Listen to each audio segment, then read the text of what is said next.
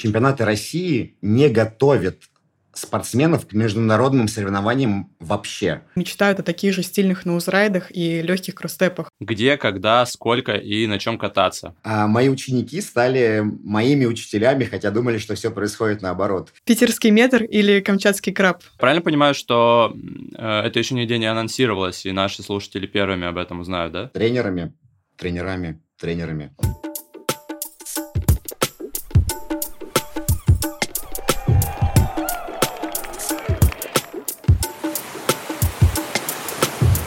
Всем привет! В эфире Сурфелла, первая российская СМИ о серфинге, субкультуре, индустрии и людях на волне. Мы, Егор и Даша, ведущие подкаста и райтеры одноименного телеграм-канала, в котором ежедневно освещаем события российского и мирового серф-сообщества.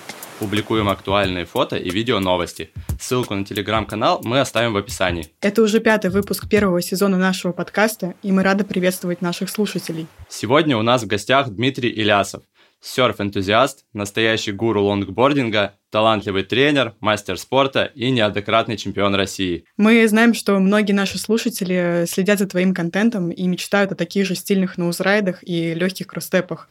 Когда мы опубликовали новость, что ты будешь нашим гостем, а, в Telegram-бот прилетело сообщение в духе «О, круто, я слежу за ним и жду эфир». Мы рады тебя приветствовать. Привет! Привет, ребята. Спасибо, что позвали меня. Я тоже очень рад быть частью такого клевого подкаста. Хочу добавить, что, как и наши подписчики, мы тоже с удовольствием следим за твоими успехами, за соревнованиями и смотрим все твои видео. Поэтому очень круто, что сейчас мы можем поговорить с тобой в нашем подкасте. Сразу хочется спросить про отборочный тур WSL, который проходил этим летом на Бали, где ты принимал свое участие – мы смотрели и болели за тебя. Как ты оцениваешь общий уровень участников и свое выступление? Да, это был, безусловно, отличный ивент и опыт.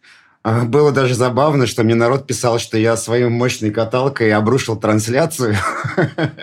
И, к сожалению, там не мое а, послематчевое интервью, к которому я не стремился, но просто приятно было его дать впервые. Вот, не попало в эфир. Было много хороших райдеров – но по факту свое выступление я оцениваю больше удовлетворительно, да. Из положительных моментов, да, я хорошо выступил в первом раунде, уверенно выиграл хит, набрал второй балл из всех участников с первого раунда. Больше было только у Августа Алинта, но, блин, это Августа Алинта. Вот. А, показал уровень, за который мне, наверное, впервые не было стыдно за выступление на международном уровне, но в следующем хите оказалось, сказалось, конечно, отсутствие опыта и отчасти психологический момент, над которым сейчас серьезно работаю. Главное, что меня удивило, что федерация наша серфинга ни на одной своей площадке не освещала события такого уровня. Тем более, что помимо меня там участвовало еще четверо наших спортсменов. Вот, а в это время шли посты о вейксерфе и гребле на сапах. Надеемся, что ребята из Федерации услышат это и примут к сведению. А вот расскажи про сам уровень организации этих соревнований и в чем его отличие от российских каких-то соревнований? Ну, на самом деле, последний чемпионат России, который на Камчатке прошел, с точки зрения организации, был неплох ввиду того, что использовалась инфраструктура от прошедшей до этого спартакиады, которая по регламенту Минспорта приравнена там была чуть ли не к Олимпиаде. Вот. Поэтому там и трансляция с комментаторами mm-hmm. была, и система лайфхит, и где переодеться, перекусить, погреться, инвентарь хранить можно было. Вот, но, но громадная разница и основная беда российских соревнований – это судейство. Вот тут ситуация, мягко говоря, плачевная. И дело не в, в предвзятости судей – да, а в их уровне и в подготовке. То есть к судейству чемпионата России допускались только те судьи, которые прошли судейский семинар от федерации, который длился там пару дней, где большая часть времени была уделена вейксерфу. Вот, и я уверен, что они даже после семинара не собрались больше посмотреть пару-тройку международных сорев без звука, да, и заклеенным верхним уголком экрана с оценками – чтобы самостоятельным обсуждением ставить баллы и сравнивать их с оригинальными. То есть тут такого плана игра. Я постоянно, собственно, этим занимаюсь, когда смотрю Саревы международные. Вот. Я могу это сказать с полной уверенностью, потому что даже после Сарев, после просмотра повторов и текстового описания происходящего, судьи не видели разницы и своих ошибок.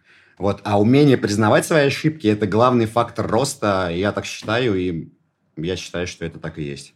А вот ты участвовал в европейских чемпионатах, и в чем их различие от азиатских даже этапов? Чему можно поучиться у организаторам российских контестов? По большей части чемпионаты России не готовят спортсменов к международным соревнованиям вообще.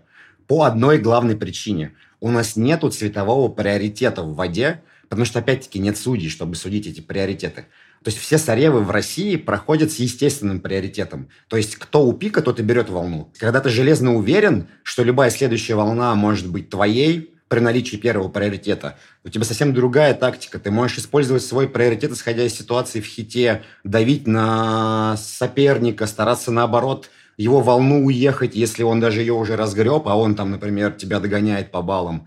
Вот, а вообще цветовой приоритет э, реализовать элементарно. Нужно четыре разноцветных листа А3 в один ряд на плашке и человек, который их ручками меняет местами вообще все абсолютно. Так происходит на всех международных соревнованиях. Да, давным-давно а, еще когда я даже в руках доску не держал, они были все с естественным приоритетом. Вот. С одной стороны, там был накал страстей во время разгребания, да, но проигрывала зрелищность, потому что люди, пытаясь выиграть приоритет, все глубже и глубже заплывали под пик, и часто, ну, то есть страдала в итоге главная составляющая проезда с хорошей секции, которой ты стартуешь. Давай попробуем подытожить то, что мы сказали, и вывести какую-то формулу идеального контеста. Вот как ты видишь тезисно идеальный контест в России? Организовать трансляцию с live heat ом и, главное, с возможностью судей посмотреть повтор перед своей окончательной оценкой. А, сделать приоритеты и качественно растить уровень судей, а не для просто бюрократической галочки и корочки с, с судейской категорией. А вообще, вообще, мы с Никитосом Авдеевым сейчас готовим для всех желающих э, онлайн-чемпионат России по видео, да, мы будем судить. Там будет и шорт, и лонг, будет много различных номинаций и сбалансированная система оценок, чтобы на любых волнах из разных точек э, мира райдер мог поучаствовать. То есть э, критерии будут соответствующие. То есть мы нивелируем размеры, понятно, балийская волна и питерская волна разная. Кстати, пользуясь случаем, закину удочку, что мы ищем спонсоров, которые готовы вписаться в призы победителям. Но по факту этот, этот контест будет не больше про призы, а больше про выращивание новых талантов, новых звездочек. Правильно понимаю, что э, это еще нигде не анонсировалось, и наши слушатели первыми об этом узнают, да? Именно так.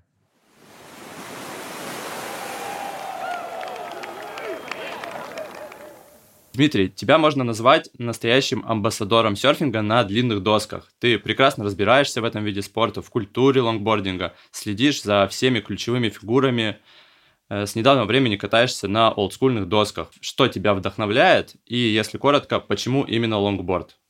Ну, на самом деле, много причин. А, основной, наверное, выделю, что я, несмотря на уже восьмой год катания, я все равно голодный до волн до сих пор.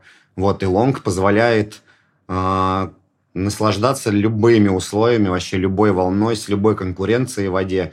Плюс я попробовал серф не в 15, вот.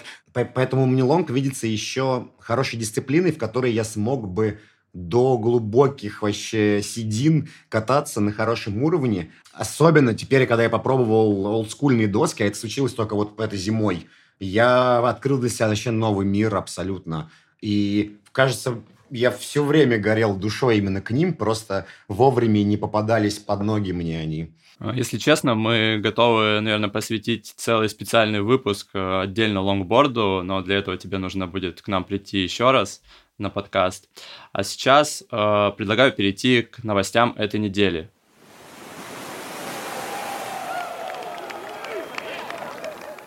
В Калифорнии появился отель с серф-мастерской для гостей. The Ranch – новая гостиница с собственной шейперской, где работает главный шейпер локального бренда «Хобби», и под его руководством постояльцы могут сделать себе собственный серфборд.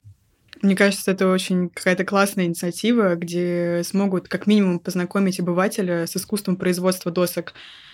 Вот эти искусственные волны в торговых центрах, мастерские в отелях, э, По-моему, в обычную гостиницу скоро просто так серферов вообще не заманишь. Да, к тому же это еще один необычный вариант для серф-отпуска. Без волн, но зато с новой доской по окончанию путешествия. Стоимость одной ночи в таком отеле стартует от 400 долларов. Удовольствие не дешевое, но опыт неповторимый.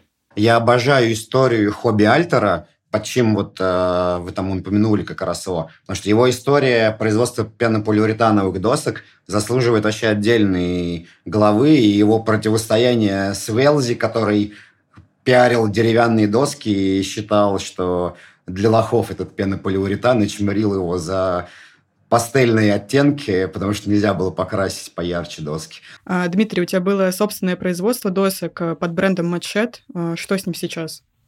В бытность работы в Португалии мы часто водили, еженедельно точнее, водили экскурсии на завод «Фатум». Да, это один из крупных брендов э, португальских.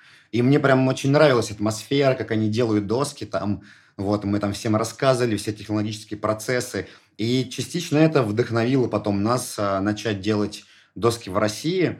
Вот, и, к сожалению, сейчас Мэтшет пока временно в стадии реорганизации. Мы не делаем пока доски, вот, а, хочу еще отметить, что я очень рад тому, сколько сейчас в России появляется локальных шейперов, и даже не просто гаражных шейперов, а именно людей, которые пытаются масштабировать а, производство досок. И это и в Калининграде, и в Питере, и в Сочи, и даже на Бали есть уже несколько русских брендов, которые здесь пользуются спросом, их можно встретить в воде.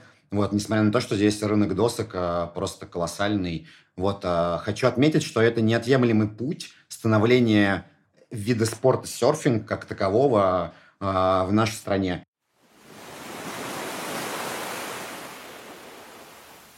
В акватории Индонезии произошло землетрясение магнитудой более 7 баллов.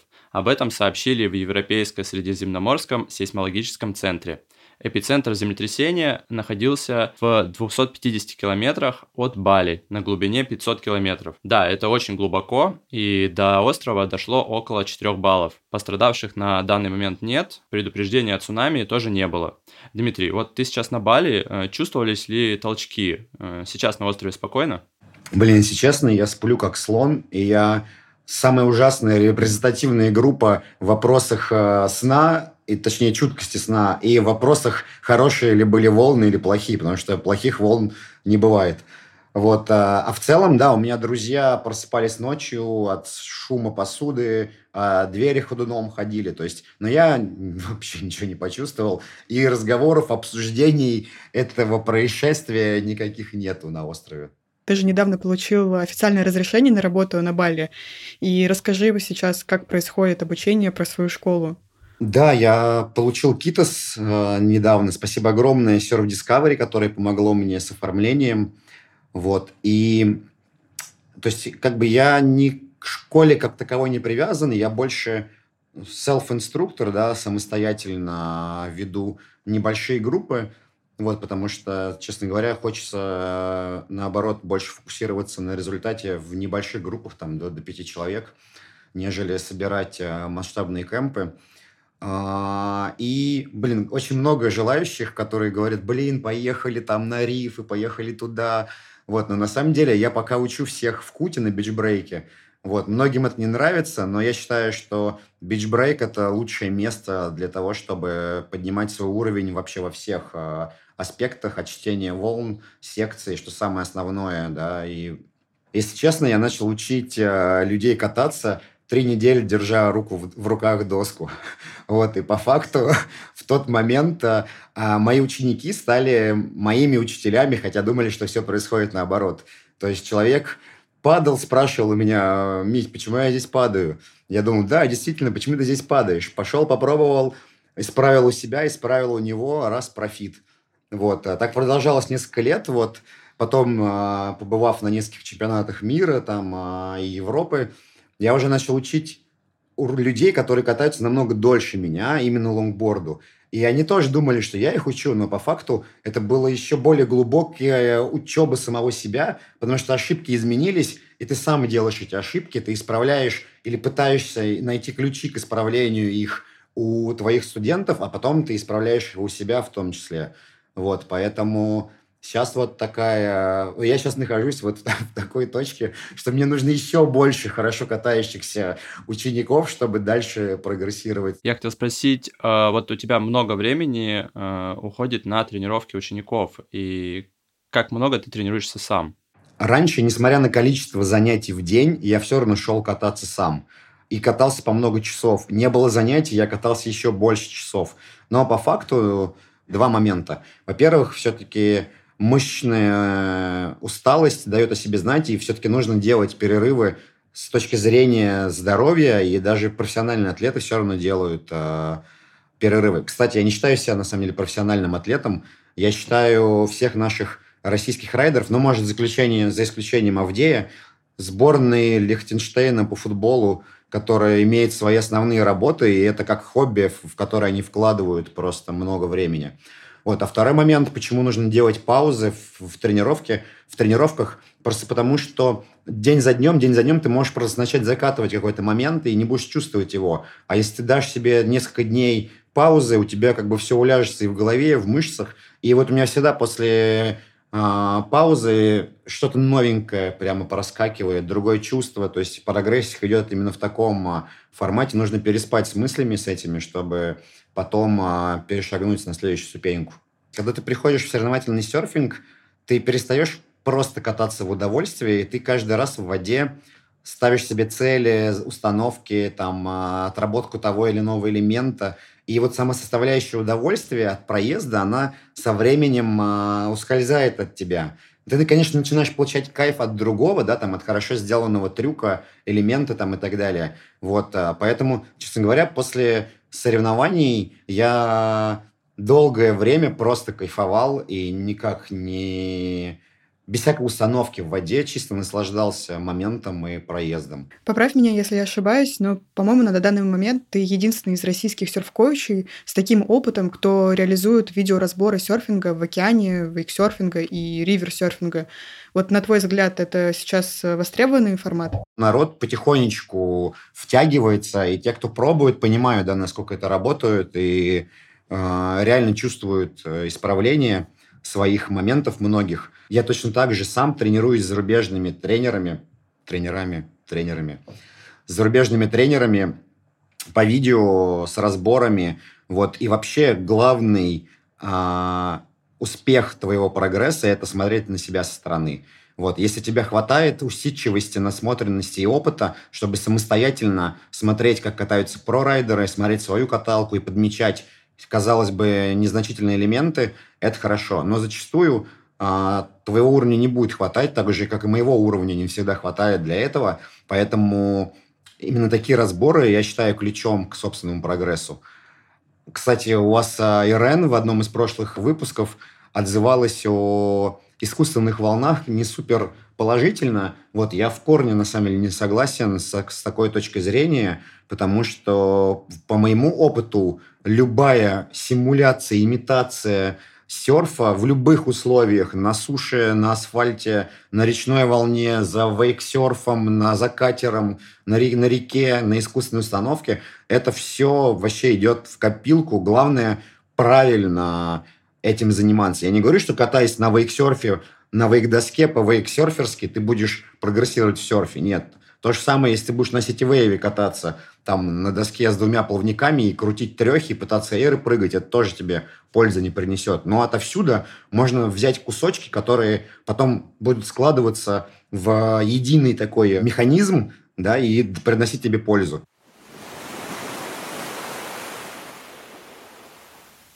Перейдем к новостям соревновательного серфинга. Первый мексиканский спортсмен квалифицировался на Олимпиаду. Им стал 21-летний серфер Алан Клиланд. Он завоевал золотую медаль на ISA World Surfing Games в Сальвадоре и благодаря этому получил слот на Олимпийские игры. Алан был национальным чемпионом Мексики среди юниоров в течение нескольких лет. И не имея соперников на своем уровне, он начал соревноваться в открытых категориях с серферами на несколько лет старше. Спортсмен состоит в национальной команде с 2014 года и участвует в высших квалификационных этапах WSL один за другим. Правда, с переменным успехом. И вот старания и труд привели мексиканца к самому престижному спортивному мероприятию. До Олимпиады на Таити уже меньше года, И кажется, уже ни один выпуск Серфеллы не обходится без новостей о главном спортивном событии. Дмитрий, смотрел ли ты Олимпиаду в Токио, когда там впервые был представлен серфинг? И как обстоят дела с будущим лонгбординга на Олимпийских играх? Да, конечно, я смотрел э, Токийскую Олимпиаду. Это причем было, мы были в кемпе в этот момент, и мы масштабным таким, э, масштабной компанией смотрели мне понравились комментарии Фомина, который вел трансляцию. Было интересно смотреть. У Лонга очень большие шансы попасть на Олимпиаду 2028, которая будет проходить в LA. То есть это место вообще просто сила лонгбординга, а, Малибу, то есть а, все карты на руках. И а, Лонг предварительно включен в программу, и окончательное решение его участия или неучастия в в этих Олимпийских играх будет этой зимой. Это вот последний апдейт, который я узнал во время WSL на Бали, которые проходили. Это логично будет внести лонгборд, потому что эта дисциплина насчитывает тысячелетия, в отличие от шортборда. Вот. И плюс весь вектор а, и ISA, и WSL на разделение а шортборда и лонгборда, он как бы сам к этому ведет. То есть, если раньше больше ценился перформанс а, а, лонгборд, когда ты делал те же шортбордические маневры только на длинной доске, и в целом у тебя было две очень схожие дисциплины, то сейчас они кардинально а, разграничивают э, стили катания, чтобы не было перекликания. Вот, и я думаю, это все тоже шаги для того, чтобы лонг появился на Олимпиаде в ЛА 2028. 8 по 19 октября в Калининградской области, в Зеленоградске, пройдет этап чемпионата России в дисциплине «Длинная доска». Ты будешь участвовать? Пока не знаю. А, если раньше главной единственной мотивацией участвовать было попадание в сборную и поездки на международные соревы, а, то сейчас ситуация, конечно, складывается не лучшим образом с, с этим. Мы, к огромному моему сожалению, пролетели в этом году мимо Исы в Сальвадоре, и евро в Португалии, и вероятность нашего участия в следующих ИСа, если честно, призрачна. Вот, а на следующий год чемпионат Европы не будет. Смотрите, мои прошлые а, международные соревнования такого уровня дали мне колоссальный прогресс в собственном катании. Но если смотреть объективно на те соревы, то на первых я катался на тот момент полтора года, а на следующих, а на момент следующих а, двух ивентов я катался меньше четырех лет. Вот, поэтому о каких-то результатах сложно было говорить. Хотя я даже смог выиграть хит на Евро впервые, да, а, и под победный забег э, в стиле Наруто всей команды, кроме Лены, выйти из воды. Вот. Э, очень грустно, что нас лишили таких событий теперь. Если вернуться к чемпионату России, э, ты двухкратный чемпион, но сам как будто бы не сильно гордишься этими титулами. Когда в России будет тот уровень серфинга и конкуренции, чтобы званием чемпиона можно было по-настоящему гордиться? Я надеюсь, что раньше, чем я думаю. Вот сейчас появляются детские школы. Вот один из ярких примеров это, конечно, проект Педро Барбуды, которого я глубоко уважаю и всегда рад с ним поработать. А, также у нас есть молодежь, которая стремительно прогрессирует. Вот это это два примера молодежи. Это вот э, Барсуков Сергей из э, Владивостока и еще Костя Железняк, э, которого пока никто еще не знает. Вот, но они в целом хорошо вообще очень начинают кататься. Вот плюс еще есть детвора с Камчатки, которые катаются даже зимой. Кстати, есть еще старая гвардия, которая точно тренируется, прогрессирует, использует по максимуму сушу, для прокачки. Так что посмотрим. Ты начал кататься в 2016 году, очень быстро дошел до призовых мест в чемпионатах России и обошел по уровню тех, кто начал кататься задолго до тебя. Твои конкуренты в хитах сейчас э, это кто? И есть ли новые имена, за которыми нам следует следить? Ох, я не знаю, что делали те, кто начал свою карьеру задолго до меня. Вот, видимо, катались на лонгборде по остаточному принципу и, наверное, не пытались на нем что-то учить и тренировать. Вот, я могу объяснить то, что не катаясь еще и года календарного, я попал в сборную и поехал на чемпионат мира только тем, что уделил много внимания на суше своим тренировкам, на балансборде и на скейтовом лонге. Вот, а потом я в Китае познакомился с Филом Ражманом, он двукратный чемпион мира, и я не, не устану повторять это всем вообще, с каждой площадки, которая готова меня выслушать.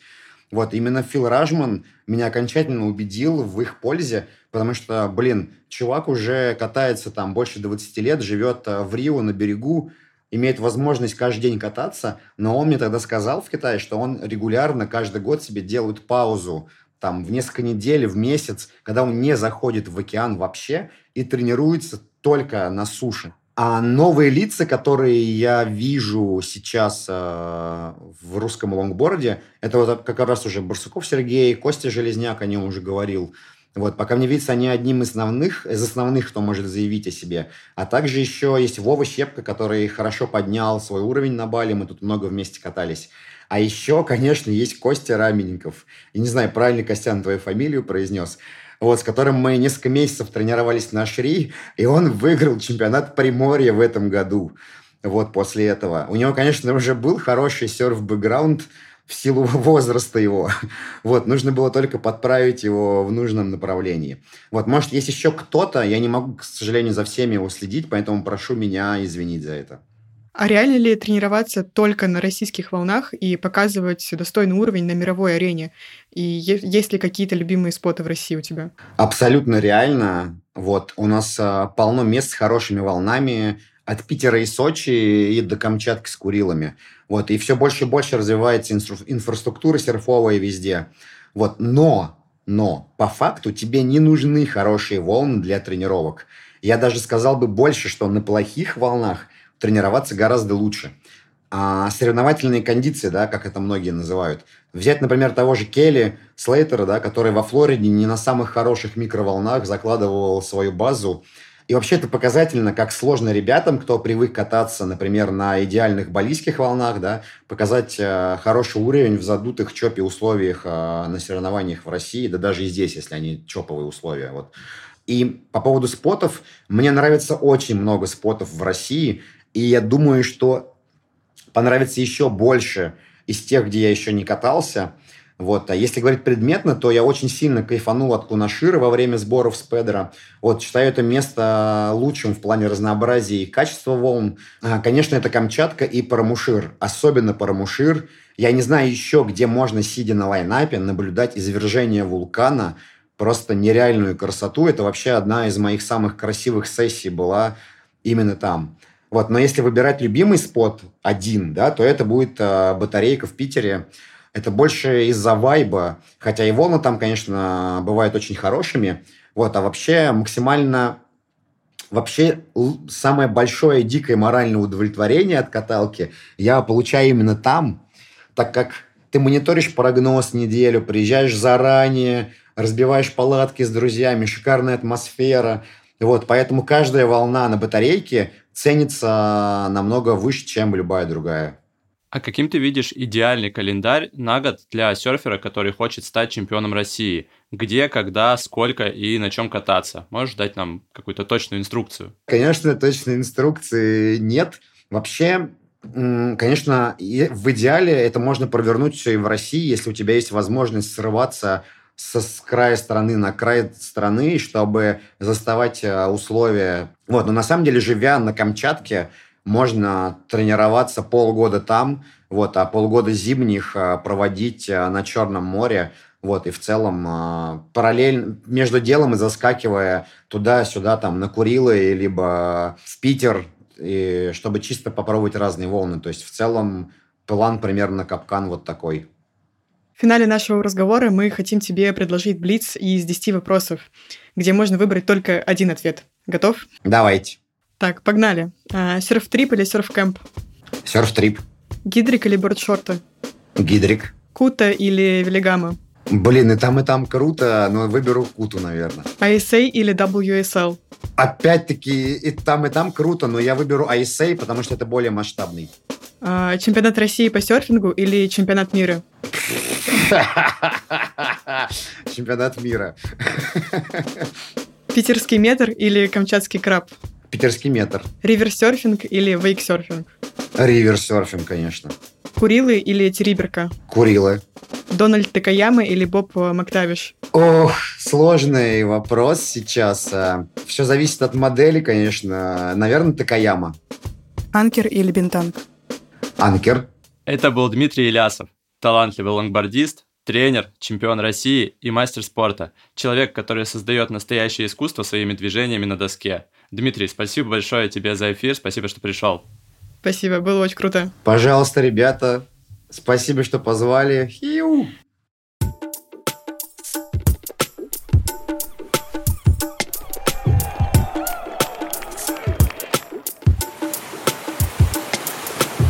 С вами был подкаст Surfella. Слушайте главные новости о серфинге в России и мире каждую пятницу на всех платформах. Ставьте звездочки в Apple подкасте, сердечки в Яндекс Музыке, подписывайтесь и оставляйте отзывы в комментариях. Всем пока! Пока. До встречи в следующую пятницу в 12.00 по Москве.